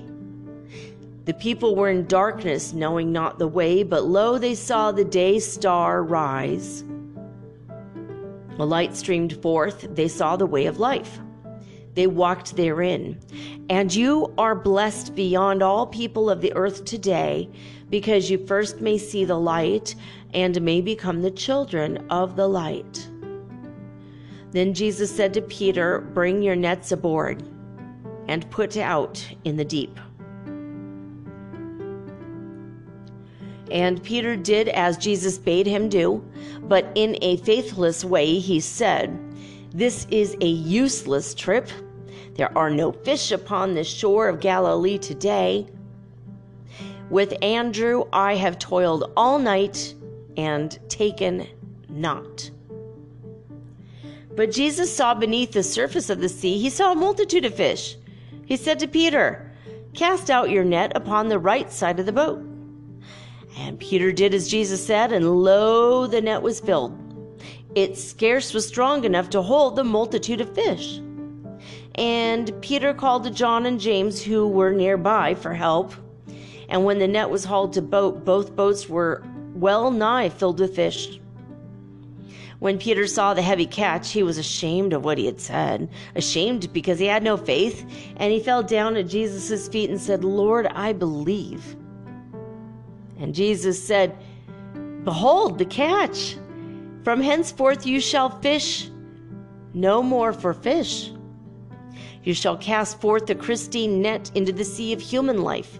Upon the right side of the boat you shall ensnare the multitudes to holiness and blessedness and peace. Now, when they reached the shore, the Christine master called to Peter, Andrew, James, and John and said, You fishermen of Galilee, the masters have a mighty work for us to do. And you may follow me. And they left it all and followed him. And Jesus walked along the shore, and seeing Philip and Nathanael walking on the beach, he said to them, You teachers of Bethsaida, who long have taught the people Greek philosophy, the masters have a higher work for you and me to do. I go, and you may follow me. And then they followed him. A little farther on, there stood a Roman tribute house, and Jesus saw the officer in charge. His name was Matthew, who once abode in Jericho. The youth who once ran on before the Lord into Jerusalem and said, Behold, the Christines come. And Matthew was a man of wealth and learned in wisdom of the Jews, the Syrians, and the Greeks. And Jesus said to him, Hail, Matthew, trusted servant of the Caesars, hail. The masters call us to the tribute house of souls. I go, and you may follow me. And Matthew followed him. Iscariot and a son whose name was Judas were employed by Matthew and were at the tribute house. And Jesus said to Judas, Stay your work. The masters call us to a duty in the savings bank of souls. I go and you may follow me. And Judas followed him. And Jesus met a lawyer who had heard about the Christine master and had come from Antioch to study in the school of Christ. This man was Thomas, man of doubt, and yet a Greek philosopher of culture and of power. But Jesus saw in him the lines of faith and said to him, The masters have a need of men who can interpret law. I go and you may follow me. And Thomas followed him. And when the evening came and Jesus was at home, behold, there came his kindred, James and Jude, the sons of Alphaeus and Miriam. And these were men of faith, and they were carpenters of Nazareth. And Jesus said to them, Behold, for you have toiled with me and with my father Joseph, building houses for the homes of men. The masters call us now to aid in building homes for souls, homes built without the sound of hammer, axe, or saw. I go and you may follow me. And James and Jude exclaimed, Lord, we will follow you. And on the morrow, Jesus sent a message unto Simon, leader of the Zelotes. Zelotes, I don't know, Z E L O T E S. Zelots, Zelotes. It's not Spanish, so I don't know. Zelots, Zealots. I don't think it's zealot, Z E L O T E S. Maybe it is zealots. I don't know, a strict exponent of the Jewish law. So Simon also was an exponent of the law. And in the message, Jesus said, The masters call for men to demonstrate the faith of Abraham. I go and you may follow me. And Simon followed him. All right, so um, I'm looking at this. Uh, there's something in here I wanted to point out. The homes built without sound of hammer, axe, or saw, that's called the adytum, A D Y T U M. It's not mentioned here. Oh, the masters. Who are the masters? These are the masters of light. These are the um, the silent brotherhood, the masters of light. So, in all of the books we read, the three books of um, the life and teaching of the masters of the Far East, these are the same people, I believe, but these are the ones that have not left Earth, although they do commune in a higher dimensional plane of existence and so that's how they can like leave. They could go come and go at, at will and traverse long distances in just a matter of seconds with their minds because they are masters. They have mastered the self. They have done all their shadow work. They've done everything. And now they could just you know move on to bigger and better things basically miracles occur every day because they are in touch with the higher science of mind. And they have complete faith and belief, and they are one with God. These are the spiritual masters of light. Several of whom I've channeled for you guys over the past several years. So, um, Jesus is one of them, or Yeshua, I call him Yeshua. So, anyway, uh, here we go with uh, chapter 89. The 12 apostles are at Jesus' home and are consecrated to their work. Jesus instructs them. He goes to the synagogue on the Sabbath and teaches. He casts an unclean spirit out of one obsessed. He heals Peter's mother-in-law. So here we go. That's that's the foreshadowing of what's to come. Now, on the day before the Sabbath day, the 12 disciples who had received the call were met with one accord in Jesus' home. And Jesus said to them, This is the day to consecrate yourselves unto the work of God. So let us pray. Turn from the outer to the inner self.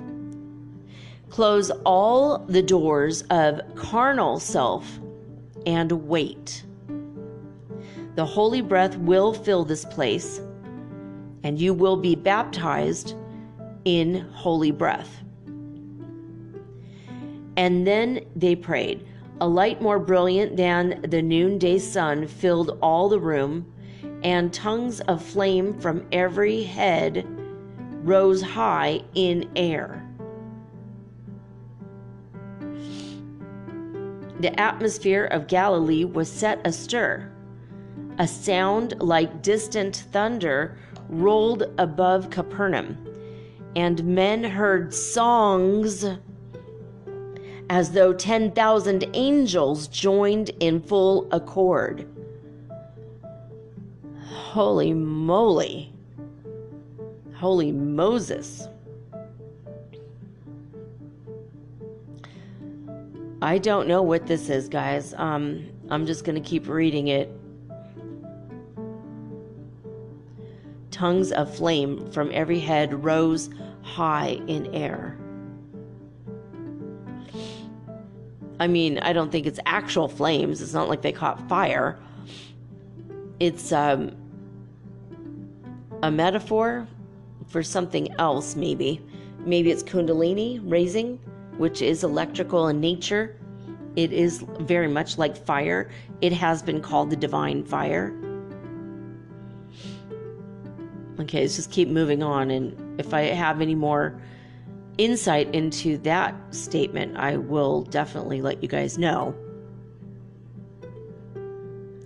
I have heard songs. I have meditated and communed with God, and I have heard singing like what they described. 10,000 angels, not so much, but I have heard singing of what I could describe as Native American elders, and I have heard singing that what can be described as angels, maybe not 10,000 of them, but I have heard that as well. But this distant thunder rolled across the sky And then they heard the songs. Wow. I mean, you know, this is all predestined. so, I mean, all of nature did, I'm sure, stand up and take note of this great meeting. You could just feel it in the air when something major is about to go down, you know? That is crazy. All right, let's move on and read more. This is really interesting. And then the 12 disciples heard a voice, a still, small voice. And just one word was said, a word they dared not speak. It was the sacred name of God.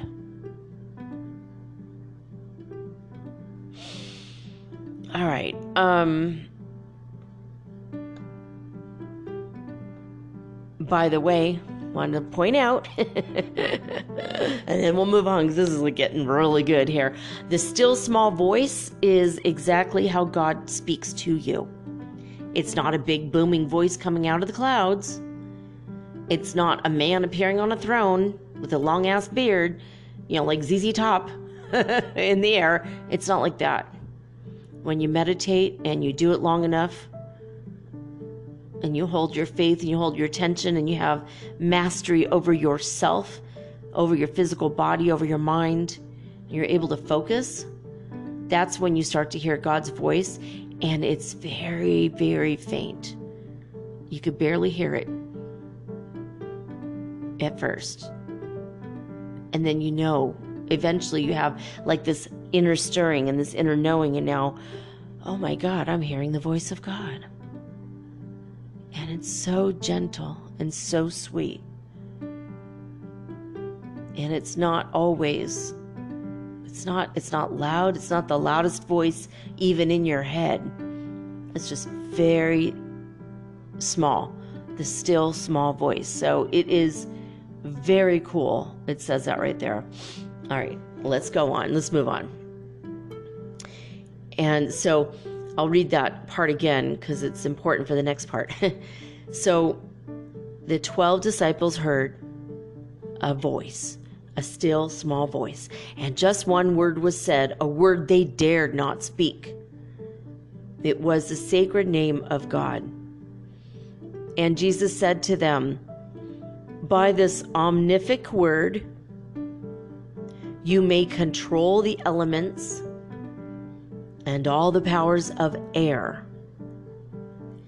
And when within your souls you speak this word, you have the keys of life and death, of things that are, of things that were, of things that are to be. Behold, you are the twelve great branches of the Christine vine the 12 foundation stones, the 12 apostles of the Christ. As lambs I send you forth among wild beasts, but the omnific word will be your buckler and your shield.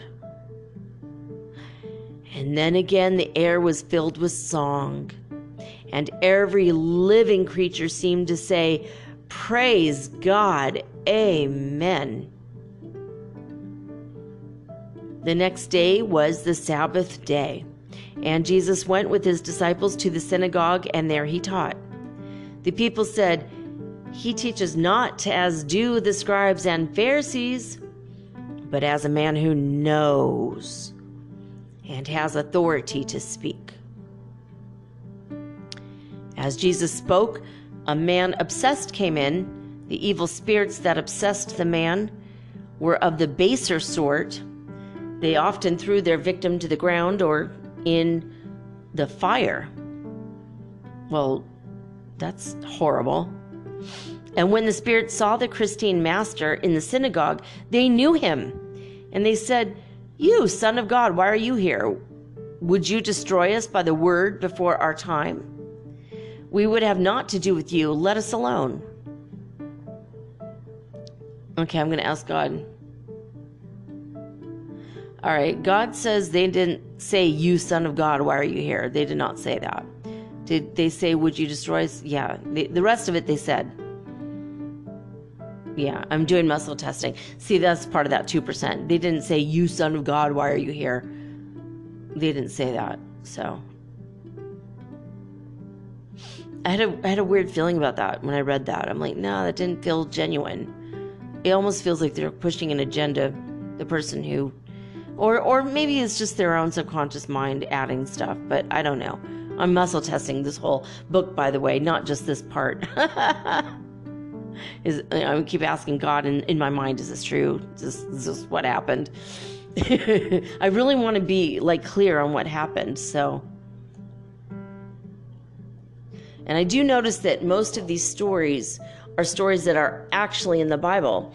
So it, it seems like they didn't really look into the things that happened in between these stories too too much. Some of the stories are new to us if we've never read this book before because they're not in the Bible, but a lot of them are just along the lines of what was in the Bible, but I'm sure there were things that like we could even find out if we seek the Akashic records ourselves. I'm sure there are times that we can check it when, you know. But I mean, but his travels, I mean, they they did uncover quite a bit. They did a great job with this actually. All right. Um here, all right, let's see. so Jesus is now talking to these uh, evil spirits so, but Jesus said to them, By the omnific word I speak, come out, torment this man no more, go to your place. And then the unclean spirits threw the man upon the floor, and with a fiendish cry they went away. And Jesus lifted up the man and said to him, If you will keep your mind full, occupied with good, the evil spirits cannot find a place to stay. They only come to empty heads and hearts. Go on your way and sin no more. The people were astonished at the words that Jesus spoke, the work he did. They asked among themselves, Who is this man? From whence comes all this power that even unclean spirits fear and flee away? The Christine master left the synagogue with Peter, Andrew, James, and John. He went to Peter's house where one, a near of kin, was sick. And Peter's wife came in. It was her mother who was sick.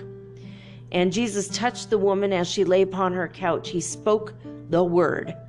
The fever ceased, and she arose and ministered to them. The neighbors heard what had occurred, and then they brought their sick and those obsessed, and Jesus laid his hands upon them, on them, and they were healed. Okay. It doesn't say what God's name is here, just that they were afraid to say it. But I am maybe guessing it was YWH, no, YHWH. So fill in the vowels. Yod hey wahe are the words. My uh, I was just in fact that's funny because um, the name of God or the you know this when my aunt Margaret it was a big scandal when she became Jewish. In fact, it was the biggest scandal to rock our family. You know, for me, I was okay with it. I was really curious about the religion. I wanted to know everything possible about all of the religions. You know, I was raised Catholic and then later Lutheran, and I was very curious about it. What's the difference? What's the difference between all of these? They all supposedly love Jesus and, you know, worship Him, which God said not to do. So I kind of felt like they're all in the wrong, but okay, you know. But um, my aunt was wearing a Star of David and a necklace that said um, YHWH. And my first boyfriend, when I was 16 years old, he and I met for the first time we ever laid eyes on each other was at my neighbor's house, Linda's house, and it was when my aunt had become Jewish. And he, my first boyfriend, was also Jewish. And so I remember like kind of sticking those things in my mind at the same time, like, wow, okay. It's very interesting. Suddenly I'm surrounded by Jewish people. I need to know more about this stuff somehow. And I ended up in a mystery school where I learned um, about the Hebrew alphabet. And that's what I needed to know. So it was one of those things that was like stuck in my mind. You know, my, my aunt brought to me the awareness of some of the symbols of this religion, which is very sacred. These symbols are very sacred. So I just I thought I'd bring that up. That's it's very very interesting. So we're going to read one more chapter and then we're done for the night. So chapter 90. So um let me make sure I read the yeah, okay. Chapter 90. Jesus goes alone to a mountain to pray. His disciples find him. He calls the 12 and they journey through Galilee teaching and healing. At Tiberias, Jesus heals a leper. The Christines return to Capernaum. In his own home, Jesus heals a palsied man and makes known the philosophy of healing and the forgiveness of sins. The Christine master disappeared. No one saw him go. And Peter, James, and John set forth to search for him. They found him at his trysting place out on the Hamath Hills. That's a weird word to put there. Trysting, I don't think it. It's probably not what it means now. Uh, when I think of tryst, I think of having a sexual affair. I mean, whether it's with someone you love or not, a tryst is to me that I don't know if that's what it means 2,000 years ago, though, or if this was even the correct word. it wasn't the correct word, it was something else. Um, his. I know it's like a meditational place, but trying place or something like that, and they put trysting. Anyway, it's anyway is it, nonetheless it, it's in the Hamath Hills. And Peter said, The city of Capernaum is wild. The people crowd the streets, and every public place is filled. The men, the women, and the children everywhere are asking for the man who heals by will. Your home and our homes are filled with people who are sick. They call for Jesus, who is called the Christ. What will we say to them? And Jesus said, A score of other cities call, and we must take the bread of life to them. Go call the other men and let us go. And Jesus and the twelve went to Bethsaida where Philip and Nathanael dwelt, and there they taught. The multitudes believed on Christ, confessed their sins, and were baptized, and came into the kingdom of the Holy One. Then Christine, the Christine master and the twelve went everywhere through all the towns of Galilee and taught, baptizing all who came in faith and who confessed their sins. They opened blinded eyes, unstopped deaf ears, drove forth the evil ones from those obsessed, and healed disease of every kind. And they were in Tiberias by the sea, and as they taught, a leper came anear and said, Lord, I believe, but if you will but speak the word, I will be clean. And Jesus said to him, I will be clean. And soon the leprosy was gone. The man was clean. And Jesus charged the man, Say not to anyone, but go and show yourself unto the priests, and offer for your cleansing what the law demands. The man was wild with joy, eh, but then he went not to the priests, but in the marts of trade, and everywhere he told what had been done. And then the sick in throngs pressed hard upon the healer and the twelve, imploring to be healed. And so they were, and they were so importunate. What? I've never heard of this word. It's like fortunate mixed with important. Importunate. Importunate. Okay, that's a brand new word for me. All right, well, let's just push through. and they were so importunate that little could be done, and so the Christines left the crowded thoroughfares and went to desert places where they taught the multitudes that followed them. Now, after many days, the Christines came back to Capernaum when it was noised around that Jesus was at home. They, the people came. They filled the house till there was no more room, not even at the door. And there were present scribes and Pharisees and doctors of the law from every part of Galilee and from Jerusalem, and Jesus opened up for them the way of life. Four men brought one, a palsied man, upon a cot. And when they could not pass the door, they took the sick man to the roof and opened up a way, then let him down before the healer's face.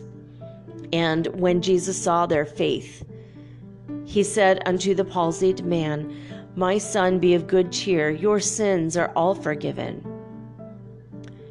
And when the scribes and Pharisees heard what he said, they said, Why does this man speak thus? Who can forgive the sins of men but God? And Jesus caught their thought. He knew they questioned thus among themselves.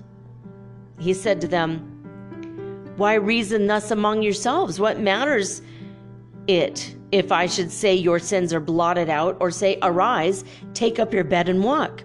But just to prove that men may here forgive the sins of men, I say, and then he spoke unto the palsied man, Arise, take up your bed, and go your way. And in the presence of them all, the man arose, took up his bed, and went his way. The people could not comprehend the things they heard and saw. They said among themselves, This is a day we can never forget. This is a day we never can forget. We have seen wondrous things today. And when the multitudes had gone, the twelve remained, and Jesus said to them, The Jewish festival draws near Next week, we will go to Jerusalem and that we may meet our brethren from afar and open up to them the way that they may see the King. The Christines sought the quiet of their homes where they remained in prayer for certain days. And that's the end of today's reading, guys. Uh, section XVI, AIN, A-I-N, is going to be next week. The second annual epoch of the Christine ministry of Jesus. We'll start with chapter 91 next Monday. so, this is very interesting, isn't it? Gives us a little bit more clue. The word, the name of God, has the power of 186,000 miles per hour. It's the speed of light, literally. That's what Ray, who is one of my listeners, told me he also is an archangel incarnate. And he did the research and found that, and it was like, woo, speed of light. Hmm. That's what's healing people, God's name. Very interesting, isn't it? The name they dared not speak because it is so powerful. So that's another clue for us. there it is. All right, guys. Um, I wanted to tell you thank you for those of you who have already uh, poured out your love and light to me about my aunt dying and and all the other things that I've been going through for the past several weeks, all the trials and the tests and tribulations. But I remain steadfast, steadfast in my faith and my love with God. Brother Yeshua is ever with me when I ask. He's here. Mahavatar Babaji as well. I'm with the, I walk with the masters. They walk with me, more like. Um, and, and Prime Creator, God is always in me and always with me. I'm okay. Gonna be okay. We're all gonna be okay. I'll help you guys as much as I can. I'm here for you. I love you guys so much. That's why I'm doing the show. I'm putting it out there. It's free. You know, you're getting the info for free. I'm giving you the clues as I'm getting them myself.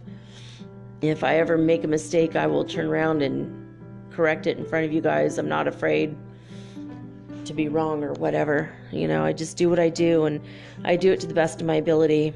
Um, I want to learn as much as you guys do. So I'm glad you're here. Thank you so much. I'm glad we're on this ascension journey together. Um, we're together and yet we ascend separate as you all know. Um, it's interesting, though, right? So interesting. Anyway, in any event, I will be back tomorrow with all unique and original programming, just like always. But until then, I'm signing off with peace and joy and the high vibes of the Holy Fifth Dimension. Till next time, guys, peace.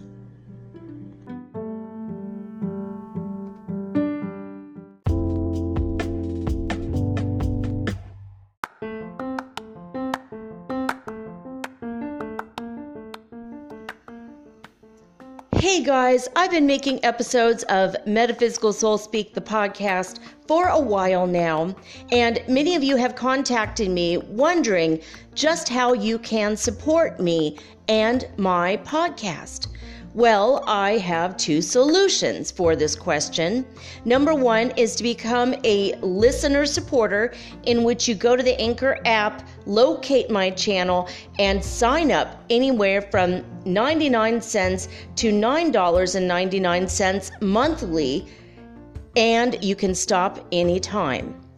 Or number two is to make a one time donation of any amount via Zelle, bank to bank, or through PayPal using my email, mermaidgirl888 at gmail.com, also located in the show description. Now, with this option, you aren't uh, obligated monthly in any way, and you're also not limited. Thank you all so much in advance for your support. Let's keep Metaphysical Soul Speak on the air and onward and upward to the fifth dimension together, guys. Thank you.